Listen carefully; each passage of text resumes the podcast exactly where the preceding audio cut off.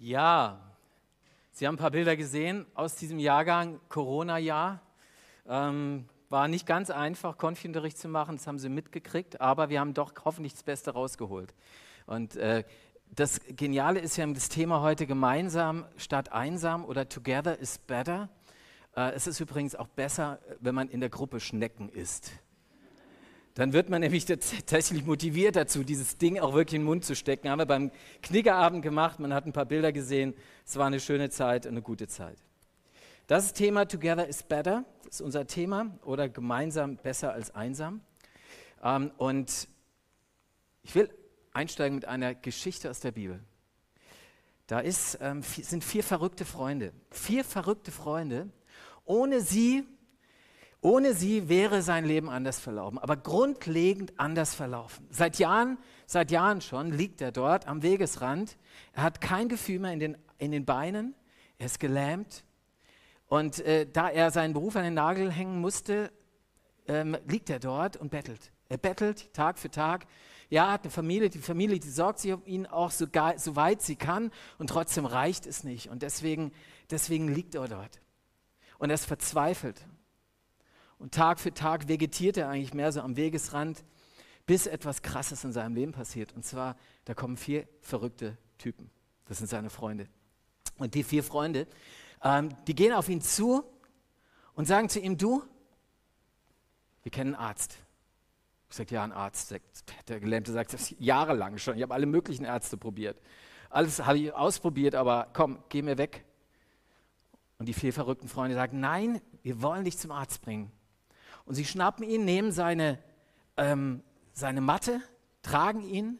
Jeder nimmt einen Zipfel, er liegt da drin. Und sie kommen zum Arzt, und dieser Arzt ist zu Besuch in ihrem Dorf. Und äh, sie kommen zu dem Arzt und das Problem ist, das Wartezimmer ist randvoll. Alle wollen zu diesem Arzt. Das Haus ist rappelvoll. Und sie kommen da nicht mehr durch. Es ist einfach kein Durchkommen, weil so großer Andrang ist. Und deswegen kommen diese verrückten Typen, diese vier Typen, die kommen auf eine Idee und sie sind nämlich kreativ. Liebe macht kreativ. Und äh, sie machen Folgendes. Äh, das Haus ist ein, hat ein Flachdach, so wie es im Orient damals üblich war. Und sie gehen die Treppenstufe hinauf aufs Flachdach und decken das Dach ab. Sie fangen an, da ein Loch zu buddeln. Und sie sind, äh, einige werden, regen sich auf, was für ein Schaden entsteht, aber das ist denen egal. Den Schaden, den werden sie wahrscheinlich später begleichen. Das, ihnen sind die Kosten egal. Sie werden jetzt versuchen, zu diesem Arzt vorzudringen, weil ihr Freund, der liegt da immer noch gelähmt. Und sie decken ihn das Dach ab und lassen ihn mit einigen ähm, Seilen hinab. Und dieser Mann, dieser Gelähmte, landet zu den Füßen des Arztes aller Ärzte, und zwar Jesus. Und dann tut Jesus das, was er tun kann, weil er der beste Arzt ist. Er heilt. Er heilt die Seele dieses Menschen, indem er ihm Vergebung zuspricht, Neuanfang zuspricht. Und er heilt seinen Körper. Ohne die vier verrückten Freunde wäre dieser gelähmte Mann niemals zu Jesus gekommen. Wie auch. Wie hätte er es machen sollen? Und ich habe mich gefragt, welche Motivation hatten denn diese vier Freunde? Warum haben die das eigentlich gemacht? Warum haben sie keine Kosten und Mühen, wie gesagt, so ein Dach abdecken ist teuer, ja, okay. Äh, warum haben sie keine Kosten und Mühen gescheut? Die hätten den Tag doch auch anders verbringen können und hätten gesagt, naja gut, wie gesagt, der Gelähmte, der war so lange schon und liegt schon so lange dort, das kennen wir gar nicht anders, dass der dort am Wegesrand liegt. Warum sollen wir jetzt, warum sollen wir für unseren Freund jetzt den noch zu irgendeinem Wanderprediger bringen? Warum machen die das? Sie machen es einmal, relativ äh, liegt auf der Hand, einmal deswegen, weil sie ihren Freund einfach mögen, ist ganz klar. Die Liebe treibt sie an. Sie lieben ihren Freund und der Freund soll, dem wollen, wir, sollen sie Gutes tun. Sie möchten, dass er heil wird, dass er gesund wird, dass er eine Perspektive bekommt für sein Leben, weil wer hat schon eine Perspektive, der gelähmt am Rand des Weges liegt. Und das Zweite ist aber vielleicht mindestens genauso wichtig, sie haben eine Hoffnung.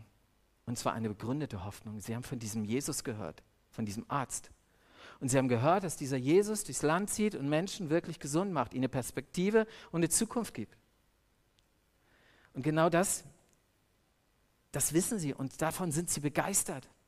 Und deswegen ist es ihnen wichtig, dass dieser Freund zu diesem Jesus kommt, der, ihnen die Hoffnung, der ihm Hoffnung schenken will. Und daher ein erster kurzer Gedanke, den ich jetzt schon angerissen habe, ähm, wenn du mal gerade weiterklickst, danke dir. Glaube beginnt mit Jesus verrückten Freunden. Glaube beginnt mit Jesus verrückten Freunden. Wenn man sich mal anschaut, ich weiß nicht, wie, wie ihre Bi- Biografie ist und wie... Ja, wie ihre Biografie ist in Sachen Glauben.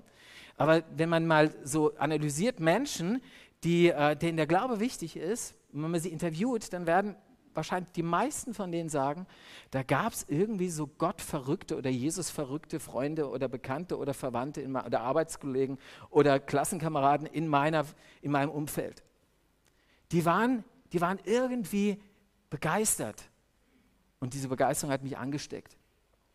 Und ich kann das auch von mir persönlich erzählen, ja? Also wenn ich, wenn ich überlege, ich weiß nicht, ob ich heute hier stehen würde und euch äh, von Gott und Jesus erzählen würde, könnte, wenn ich ein Jugendleiter da gewesen wäre, der mein Freund auch geworden ist.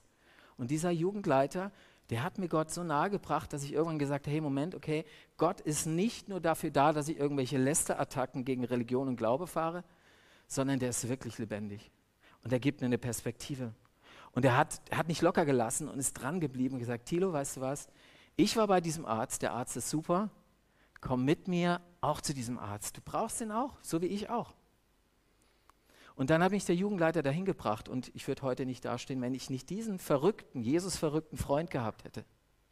Und deswegen ist es so wichtig, dass, ihr, dass wir Menschen haben, die uns den Glauben näher bringen. Ähm, Und er hat mir dann erzählt von einem Gott, der mir Sinn gibt für mein Leben, und zwar einen letzten Sinn für mein Leben. Er hat mir erzählt von einem Gott, der mir eine Liebe gibt, die ich in dieser Welt nicht finde, eine bedingungslose Liebe. Er hat mir erzählt von einem Gott, der wirklich Heilung schenkt, auch von Verletzungen, die ich mit mir schleppe aus meiner Vergangenheit. Er hat mir gezeigt, dass es einen Gott gibt, der mir Ewigkeit schenkt, die Ewigkeit aufschließt und ich eine Zukunft habe, auch über, die, über dieses Leben hinaus. Er hat mich im Bild gesprochen, wie in dieser Geschichte eigentlich zu Jesus getragen. Und dann habe ich das entdecken dürfen, aber erst dann. Und dann wurde ich angesteckt. Das Spannende ist, es hat nicht lange gedauert und es musste mir auch kein Mensch sagen, dass ich auch einer von diesen Freunden werde. Dass ich auch einer davon, von diesen Leuten bin, die gesagt haben, hey, ich war bei dem Arzt und ich möchte, dass du auch dahin kommst. Ich lade dich dazu ein, ich zwinge dich nicht, aber komm doch. Und jetzt fragt, vielleicht habt ihr euch das manchmal gefragt oder auch in der Konfizeit, warum machen die das eigentlich? Warum machen unsere drei ehrenamtlichen Jugendlichen hier ähm, diese Arbeit mit euch als Konfis? Jeden Mittwoch sind die auf der Matte gestanden. Warum machen Simon und ich das? Ja, der hatte vielleicht gedacht, na ja gut, die verdienen ihr Geld damit, die müssen es irgendwie machen. Warum stehen hier Leute, die ehrenamtlich Musik machen heute oder oben an der Technik sitzen, um euch mit uns einen tollen Gottesdienst zu feiern? Ich bin der festen Überzeugung, und das weiß ich von den Leuten, die hier sind, dass es mehr ist als, ähm, naja, wir sind ein bisschen hobbylos, ich habe keine Zeit, sonst weiß ich, wie ich meine Zeit verbringen soll, ja, und dann bin ich halt jetzt mal hier. Es ist auch nicht deswegen so, dass wir das tun, weil wir sagen, äh, naja, das ist jetzt mal mein Job, ja, ich bin halt Pfarrer und er ist Jugendreferent und deswegen müssen wir es machen. Wir müssen irgendwie den, den, die Firma und den Laden am Laufen halten, das ist ja unsere Aufgabe. Ja, wir machen es auch nicht deswegen, weil wir sagen, naja, das ist ein nettes Hobby nebenher. Ja, so, ähm, und auch unsere Mitarbeiter tun das nicht deswegen, so nach dem Motto, ähnlich wie ich zum Fußballverein gehe und sage, das ist Spaß, ich komme nochmal zum Fußball. Nee, es geht um viel, viel mehr. Es geht um viel, viel mehr. Wir haben entdeckt, dass da dieser Jesus ist und dass der mir mehr zu bieten hat, als die Welt mir bieten kann. Das ist unsere Motivation und das ist auch die Motivation dieser vier Freunde, da bin ich fest überzeugt, weil sie sehen, in diesem Jesus gibt es Hoffnung, Sinn, Ziel, Kraft und die kann mir kein anderer geben. Und deswegen, und da merkt ihr an diesem Heilungsbericht aus der Bibel, seht ihr schon, steht im Markus-Evangelium, seht ihr schon und sehen Sie schon, dass, dass dort äh, ein Prinzip des Glaubens zu sehen ist. Und deswegen sage ich, das erste war, Glaube beginnt mit Jesus verrückten Freunden, beginnt immer mit Gemeinschaft. Und der zweite Gedanke, wenn du weiterklickst, Glaube bleibt auch nur. Glaube bleibt auch nur lebendig und erhalt mit Hilfe von anderen Jesus verrückten Freunden oder Leuten oder Menschen, wie auch immer. Wie bleibe ich also dran in meinem Glaubensleben? Ich bin der festen Überzeugung, lebendiges Christsein ähm, gibt es tatsächlich nicht ohne Gemeinschaft mit anderen Christen. Das brauche ich, das brauche ich. Und das sehen wir schon, wenn wir in die Bibel schauen, ganz am Anfang. Die erste Gemeinde, die entsteht, ist in Jerusalem. Kurz nach der Himmelfahrt von Jesus äh, treffen sich die Jünger und plötzlich er, er, erleben sie, wie die Kraft Gottes, wie der Heilige Geist über sie kommt und sie so erfüllt sind davon, dass die erste Gemeinde entsteht. dreitausend Menschen kommen da zum Glauben, lassen sich taufen und dann entsteht die erste christliche Gemeinde. Und von der Gemeinde äh, heißt es dann, könnt ihr mal lesen, in äh, Apostelgeschichte zwei, alle, die an Jesus glaubten, hielten fest zusammen. Einmütig und mit großer Treue kamen sie Tag für Tag im Tempel zusammen. Außerdem trafen sie sich täglich in ihren Häusern, um miteinander zu essen und das Abendmahl zu feiern. Und ihre Zusammenkünfte waren von überschwänglicher Freude und aufrichtiger Herzlichkeit geprägt. So war das bei den ersten Christen. Warum soll es bei uns anders sein? Das war ganz natürlich, ganz klar. Ich bin begeistert für diesen Arzt. Ich suche Menschen, die auch begeistert sind von dem Arzt. Und dann treffen wir uns. Und dann feiern wir diesen Arzt. Dann feiern wir ihn.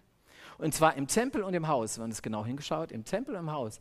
Man kann es übertragen heute im Gottesdienst, bei uns in der Gemeinde und vielleicht in der Jugendgruppe. Vielleicht für euch in der Jugendgruppe und in einer Kleingruppe, die wir auch bei uns in der Gemeinde hat, wo man sich persönlich Leben teilen kann, sich tragen kann gegenseitig, sich stärken kann im Glauben.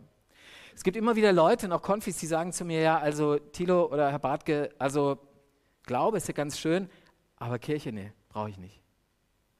Und ich würde sagen, ja, Kirche als Institution an sich mit dem ganzen Bürokratenzeugs, was dazu hängt, ja, braucht man vielleicht wirklich nicht. Aber Glaube und Gemeinschaft brauche ich. Bin ich fest von überzeugt. Ich würde gerne dann auch antworten solchen Menschen, wenn ich mit ihnen in Gespräch komme, würde ich sagen, ja, okay, theoretisch kann ich auch ohne Gemeinschaft glauben, es geht theoretisch. Aber eigentlich gehört zum christlichen Glauben, zur D N A des christlichen Glaubens Gemeinschaft, dass ich mit anderen Menschen unterwegs bin. Und dass ich alleine tatsächlich in meinem Glaubensleben irgendwann eingehe und dann irgendwann wieder, und das merke ich auch in meinem eigenen Glaubensleben, wenn ich die anderen nicht hätte, würde ich wahrscheinlich manchmal ähnlich wie diese Gelähmte im, im, im Leben auf meinem Leben am, am Wegesrand liegen, halb gelähmt oder gelähmt und hätte überhaupt keinen Blick mehr für Gott und für Jesus und für das, was wirklich Sinn macht für mein Leben. Und deswegen brauche ich diese. Ich würde antworten, ich brauche sie. Ich kann allein nicht glauben. Allein geht es nicht wirklich. Allein geht mein Glaube ein. Oder es ist vielleicht nochmal anders zu sagen, wenn ich alleine glaube, ist es so ähnlich, als ob ich mein ganzes Leben lang allein mit mir Fußball spiele. Das ist super, Lu- Lukas, oder? Die ganze Zeit mit sich allein kicken. Irgendwann wird es komisch und irgendwann hast du keinen Bock mehr zu, zu kicken. Ja? Glaube ist keine Einzelkämpfersportart, sondern eine Mannschaftssportart. Und das ist, ist ein wichtiger Punkt. Ja? Eine Mannschaftssportart. Von Anfang an, seitdem es christlichen Glauben gibt, ist es eine Mannschaft, ein Teamsport. Und das ist das Entscheidende. Ich will euch ganz am Ende zwei ähm, Geschichten erzählen, ganz kurz. Eine ehemalige Konfirmandin von mir, ich habe sie noch als Schülerin gehabt, in der Hauptschule damals, ein paar Jährchen her. Und äh, war Konfirmandin dann, zur Konfirmation gegangen, hat irgendwie was gespürt von, dieser, von diesem Arzt, von diesem Gott, von diesem Jesus. Und äh, dann hat sie gesagt, okay, ich habe ein Hobby. Ich, ähm, Garde hat sie gemacht. Garde kennt ihr, ne? Da tanzt man, glaube ich. Habe ich mal mir sagen lassen. Also, und äh, sie war bei der Garde und äh, das war zeitgleich zu unserer Jugendgruppe. Und ich habe gesagt, hey, du brauchst Gemeinschaft, wenn du dranbleiben willst. Und dann hat sie gesagt, okay, ich mache alle zwei Wochen Garde und die nächste Woche mache ich den Jugendkreis. Und sie ist echt dran geblieben. Sie ist dran geblieben und sie ist heute dankbar dafür, dass ich ihr damals sie dazu motiviert habe, in die Jugendgruppe zu gehen. Und sie brennt heute immer noch für diesen Gott und gibt es weiter und ist ein Freund, einer von diesen Jesus-verrückten Freunden, ähm, die äh, das anderen weitergibt. Heute arbeitet sie sogar auch in einer, in einer Kirchengemeinde. Nicht als Pfarrerin, aber anderweitig. Und dann eine Erwachsene, das war eine Konfirmandenmutter, Heidi heißt sie. Heidi ähm, hat irgendwann mal in ihrer Kindheit und Jugend eine gute Erfahrung eigentlich mit Kirche und Glaube gemacht und, äh, und jetzt wird ihr Kind getauft, äh, nicht getauft, konfirmiert. Und die äh, Heidi äh, interessiert das, kommt auch ab und zu mit in den Gottesdienst und dann wird so ein Kurs angeboten, den nennen wir Glaubenskurs, es geht quasi, ich sage immer Konfikurs als Crashkurs, ja, so in sechs Abenden. Und sie kommt dorthin und merkt plötzlich, es fehlt ihr was. Es fehlt ihr was, was sie schon mal vorher erlebt hat. Und sie knüpft daran wieder an. Und sie merkt und sagt mir, Thilo, weißt du, was mir gefehlt hat? Genau das. Es hat mir Gemeinschaft mit anderen Christen gefehlt. Und sie ist wieder voll in die Gemeinde reingekommen und hat dort wirklich, es hat aufgetankt für ihr Leben und hat es dann anderen weitergegeben.